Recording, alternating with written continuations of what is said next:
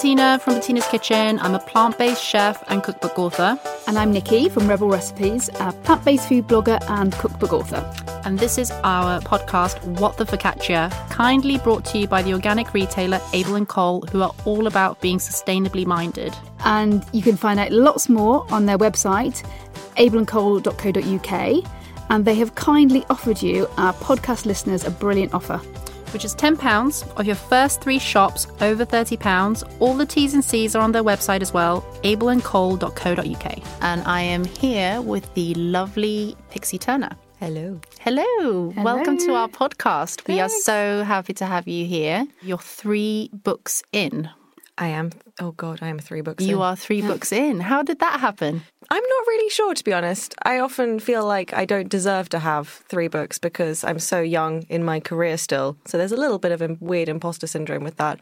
But I got my first cook, well, my first book deal within months of leaving uni. So that was a That's bit, amazing. bit intense and launched me straight into working freelance rather than trying to get a job. I remember that.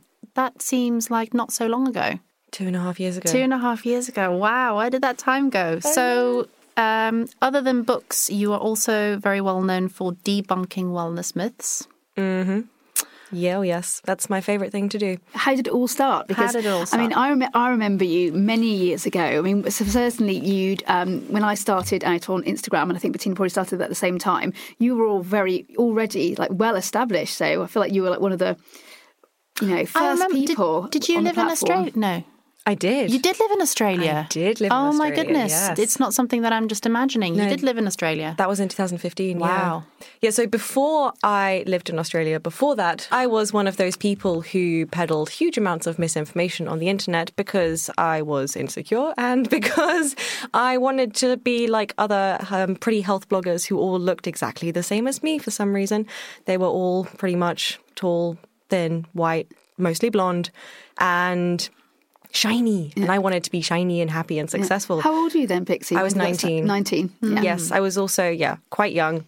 Uh, quite impressionable, had just had some kind of health scare, which also made me much more vulnerable, I think, to that kind of misinformation. And so I decided to follow the most extreme advice I could find on the internet, which was peddled by these beautifully attractive people, mm. and then thought, hey, I'll do that. And just to kind of complete the package, I will post about it on, on Instagram as well. And I did. And I gained around 80,000 followers in two years by sharing my really, really at that time unattractive pictures of food. We're talking yellow lighting, we're talking harsh shadows, we're talking not really well styled, just holding it out on my hand, taking a picture. And for some reason, that worked.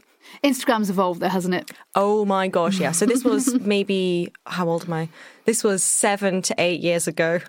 So wow. that was quite a long time mm. ago, back when there weren't anywhere near as many people on Instagram. Yeah. So there wasn't as much competition. And I was a student, which I think was appealing to yeah. people as well. And it I was, did I that. think it was more, a bit more um, sharing just your real life then, wasn't it? A bit more. Yeah. Raw. Raw, exactly. Raw. Yeah, including hashtag raw vegan. That was one of my most used hashtags because hashtag raw vegan got me more likes than hashtag vegan. And that was the only reason why I did it. Oh, it's kind of funny looking back because I messed up so much and I did made so many stupid mistakes and did so many stupid things. But I like to think that everything I've done since has been trying to make up for that. And one of those things was going to Australia, realizing how much of an idiot I was being and how much misinformation I was spreading, which was, I think, was enabled by the fact that I was halfway across the world completely around strangers, not around any friends, or in, in, not even surrounded by the whole Instagram world of mm. the UK. Mm. And so I was able to distance myself and completely change what I was doing and came back to the UK. And guess what? I got a degree in so, nutrition. Yeah, yeah, so we can now call you a registered nutritionist and yes. a science communicator. Yes, sounds much more fancy yeah. than influencer, even though it's kind of the same thing, but with science. Mm. Not to say that influencers don't use science, but it's not a guarantee. Yeah, no, exactly. A lot of them don't. Yeah, um, I mean, there's lots of information out there, isn't it? And I suppose it misinformation, depends, misinformation, well. and yeah. I suppose it depends whether people are talking about their own sort of personal experience or trying to um, broadcast a message or give advice. It's it's a bit more grey, isn't it? Yeah, definitely. And you're you're quite known f- and uh, for being outspoken and having yeah. um, views on nutrition. Yes, isn't that weird? A mm. qualified expert having views on their expertise. Yes. Wow. I mean, but to be fair, no, I say that, but it is unusual, I think, for someone on Instagram to be vocal about things that are controversial because it's so much easier to just not and to hide hide away from those things and to not be controversial and to simply keep everyone happy. And I'm not interested in keeping people happy. I'm interested in the truth and I'm interested in the ethical aspect of things in terms of ethical, accurate information and the ethics of misinformation. Mm. And I'm also interested in actually helping people enjoy food rather than being afraid of it. How have um, because um, as you as you said that wasn't how you started. How, how, how did people respond to the the change in your direction? A lot of people responded quite well because mm. I did it very, very gradually. I knew that the people I needed to reach the most were the people who I'd already started preaching misinformation to. And so I thought if I change too quickly, I will lose those people. And partly I didn't want to lose them just for my own ego. You know, losing followers is not a nice feeling, let's be honest. But the other part of that was that I knew that those people were the people who needed to hear what I was going to say the most. And so I very gradually, gradually introduced these ideas of myth busting, for example. And I managed to keep a lot of people over that time. I also got a lot of hate and abuse from Did people. You? Oh, oh, yeah. Wow. A lot. Um, the first time I posted a picture of something no. The second time I posted a picture of something that wasn't vegan, it made people very angry with me uh, because I didn't offer an explanation. I didn't explain myself, and people were just very shocked and decided to tell me that I was a terrible human. Which Why? I didn't think I was really, but apparently, yeah, people thought I was a terrible person. I lost a lot of followers and spent two years basically continuously losing followers, regaining some, losing more, regaining some with a net negative 5,000 over the course of two years because of what I was saying. Right. Including celery juice and stuff like that. Oh, yes, the celery juice. Mm. I don't know about the celery juice. Oh, gosh. Tell me. There's been something circulating around social media in and around celery juice and how healing it is and mm. how it mm. can help you with different completely, ailments. It's completely passed me by, interestingly. really? But like yeah. half of Hollywood and two thirds of Instagram are now drinking celery yeah. juice first thing in the morning. So, what's your opinion mm. on that? I can tell you it's biologically implausible for celery juice to have some kind of miraculous effect on so many different conditions. There is no one food or one substance that can cure or, or can, that can cure that many conditions in one go just because the body is complex and that's why for example we have different drugs for different things or even different nutrients for different uh, aspects of how the body functions. So the idea that one single food can magically cure so many things is biologically completely implausible. Also, there is no biochemical mechanism by which celery juice can actually cure anything. It's basically flavored water. Yeah. And yeah. water is great for hydration. So some people see an improvement in their skin simply because they're drinking more fluid.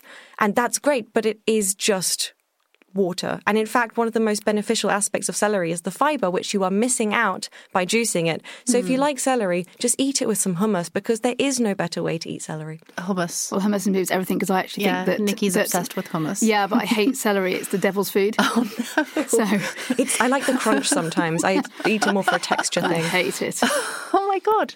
You don't like fries. No. You don't like celery. I'm finding out lots of new Parsley. things about you today. Parsley. Oh dear. Both types?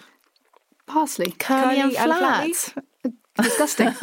Because I don't like curly, but flat leaf is gorgeous. I think that um, parsley tastes like celery.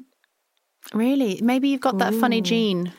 That like like what people have with coriander, where yes, it exactly. tastes like soap. Yeah, yeah which I haven't got. That I you've got that parsley gene, I yeah. reckon. Yeah. So moving on, um, food shaming. Uh, foods that are good or bad. Um, I think Nikki and I are in agreement that we shouldn't be shaming foods. And what's your what's your opinion on this? Yeah, I totally agree. I don't think that food shaming is in any way useful. I think food shaming, in the sense of shaming people for eating certain foods, is yeah. not helpful, but also shaming foods and calling them. I've, you know, you see people online saying things like this food is toxic, and that's impossible because if it were toxic, it wouldn't be food. Yeah. That's the very that's the, the very nature and the very definition of food. If it's food, it's edible and therefore is safe for consumption. Yeah. It's not toxic. also, arguably, everything is toxic given the right quantities. If you were to drink six litres of water in quick succession, you would die. If you were to eat 50 bananas in a day, you would probably get potassium poisoning. And if you eat around 300 grams of raw kidney beans per kilogram of your own body weight, you would also die. So anything is toxic given the right quantities. Mm. However, food in the quantities in which humans eat food is not toxic because that's what makes it food. So I don't think that kind of discussion is helpful. Also, calling foods good or bad completely removes the nuance and the complexity of what it means to eat as a human. Because there are so many different reasons why we eat things, and there are so many different contexts in which we eat foods. And so to say that a food is good or bad is not really helpful in any way. You could argue that nuts are a good food, but if you're allergic to them, then they're definitely not a good food. Mm. You could argue that uh, fruit juice is too sugary, but you could also say that for someone who's living with type 1 diabetes, that is a lifesaver in certain times. Or for someone who doesn't like vegetables very much, drinking fruit juice, at least they're getting one of their five a day. So it really is so context dependent. And I think we are, the reasons why we shame people for what they eat are incredibly interesting and complex. Especially, there seems to be a lot of insecurity. Uh, Brene Brown has written um, some amazing stuff about shame. And what she said, which I find speaks so true, is the idea that we shame people for things that we ourselves are insecure about, because that way the shame is taken away from us and we project it onto others, because at least it means we're not talking about ourselves. Hmm. At least if we're shaming hmm. someone else, the focus is on them and not on what I'm insecure about. Mm. And so we tend to shame people for the things that we are most insecure about ourselves. Therefore, if you're food shaming someone else, it likely means that you yourself are insecure about what you're eating or maybe why you're making the food decisions that you do. Which I imagine a lot of people are, I would imagine. Yes, very much so. And the other part of that, I think, is that the food that we eat represents so much and we define, uh, we, we identify so much in people based on the way that they eat. We identify things about who they are. We identify things about their, their culture, their background, their upbringing, their likes and dislikes, their mood, their their preferences. We identify so much about a person based on the food that they eat. Therefore, we use that as almost a proxy for deciding whether we like someone or not and whether we agree with someone or not. It's become such a cultural thing, though. Uh, it I always mean... has been, in a way. Food has always been such an important part of culture. Mm. And one of the beautiful things that represents and defines culture as well and defines our groups of populations on the planet in a beautiful way, in a, in a way that uh, makes us feel connected to others. And that is something that food can do that is so beautiful.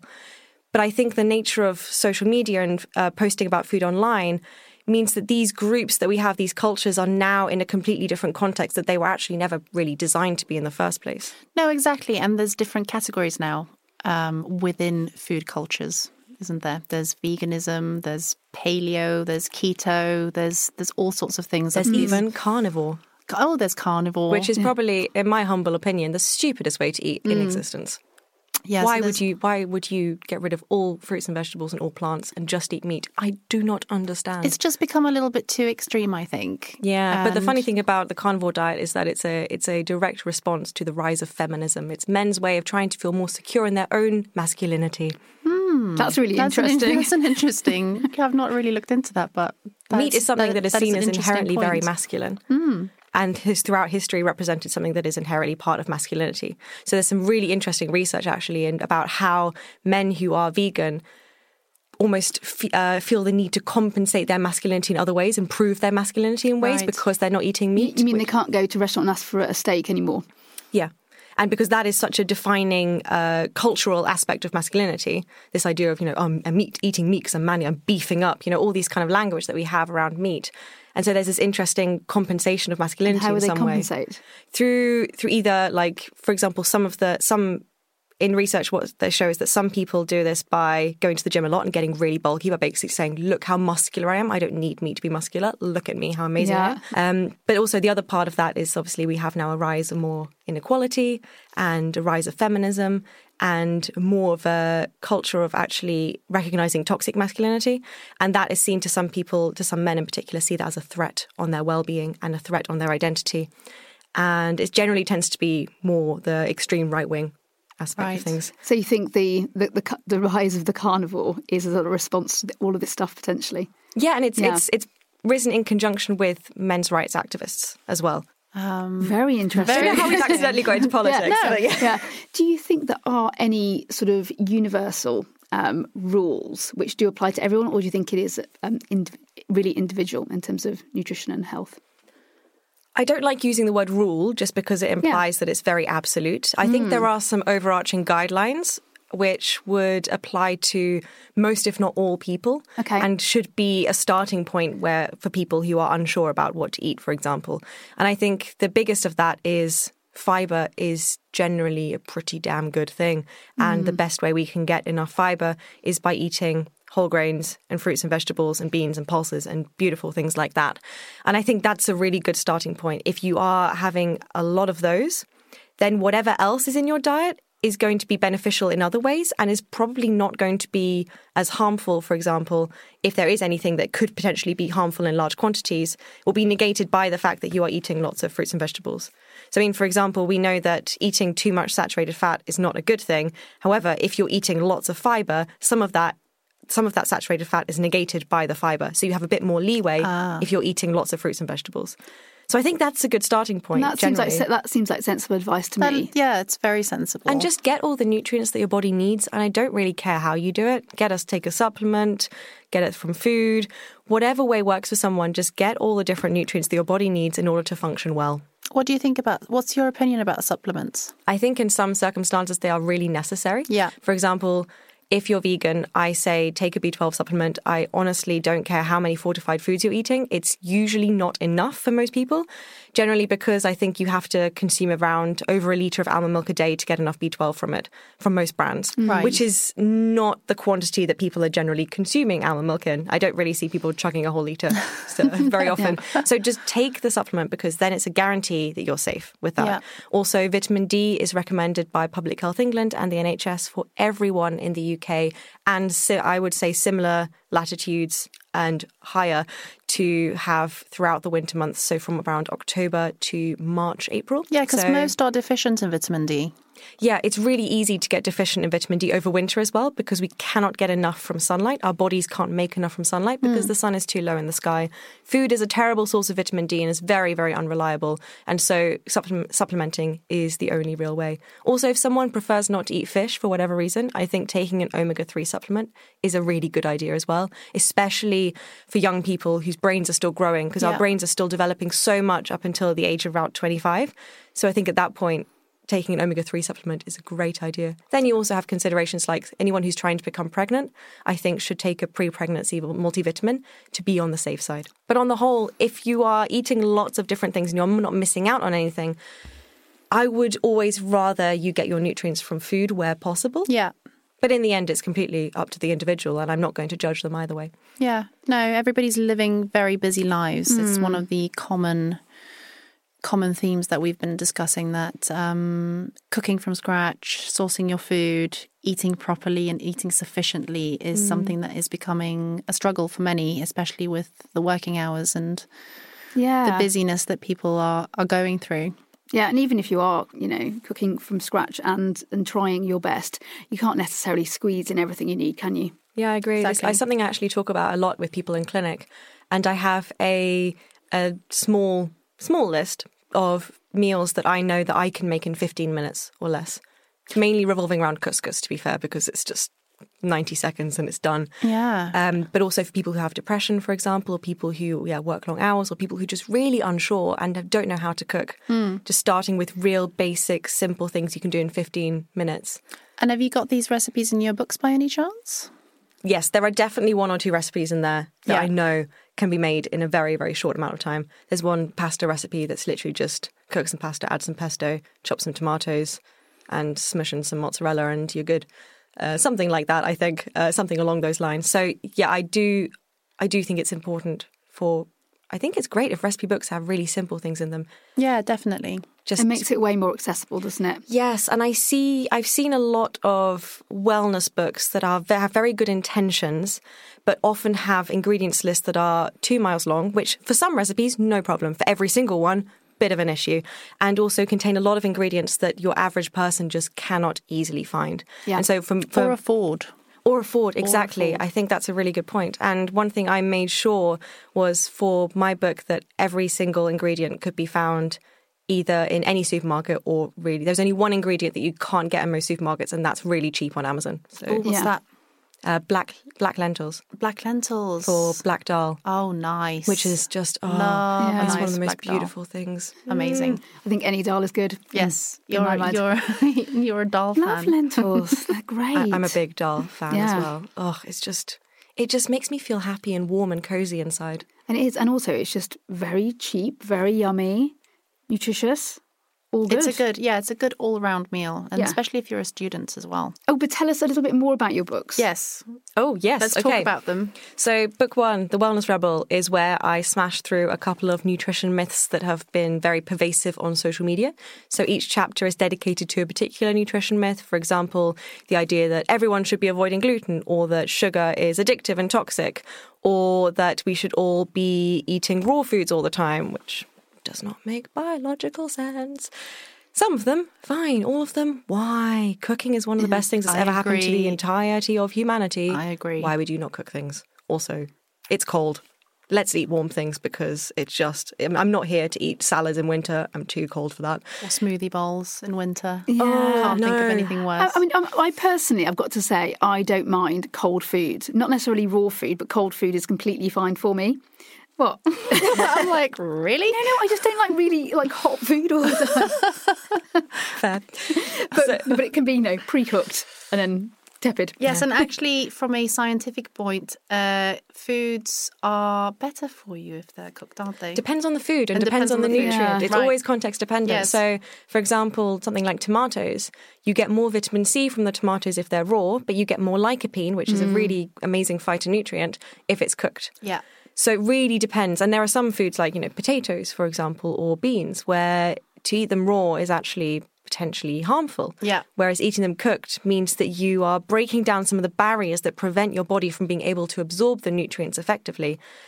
And so they are much more bioavailable and much more accessible and much more delicious when they're cooked. So it really depends on the nutrients. So that's the first book is mm. where I talk about these various nutrition myths and try to give people the theory behind it in a way that's accessible and then allow people to put it into practice through delicious food, which again is accessible. And what was the what was the response to the book? What was the what do people think about the debunking of the food myths?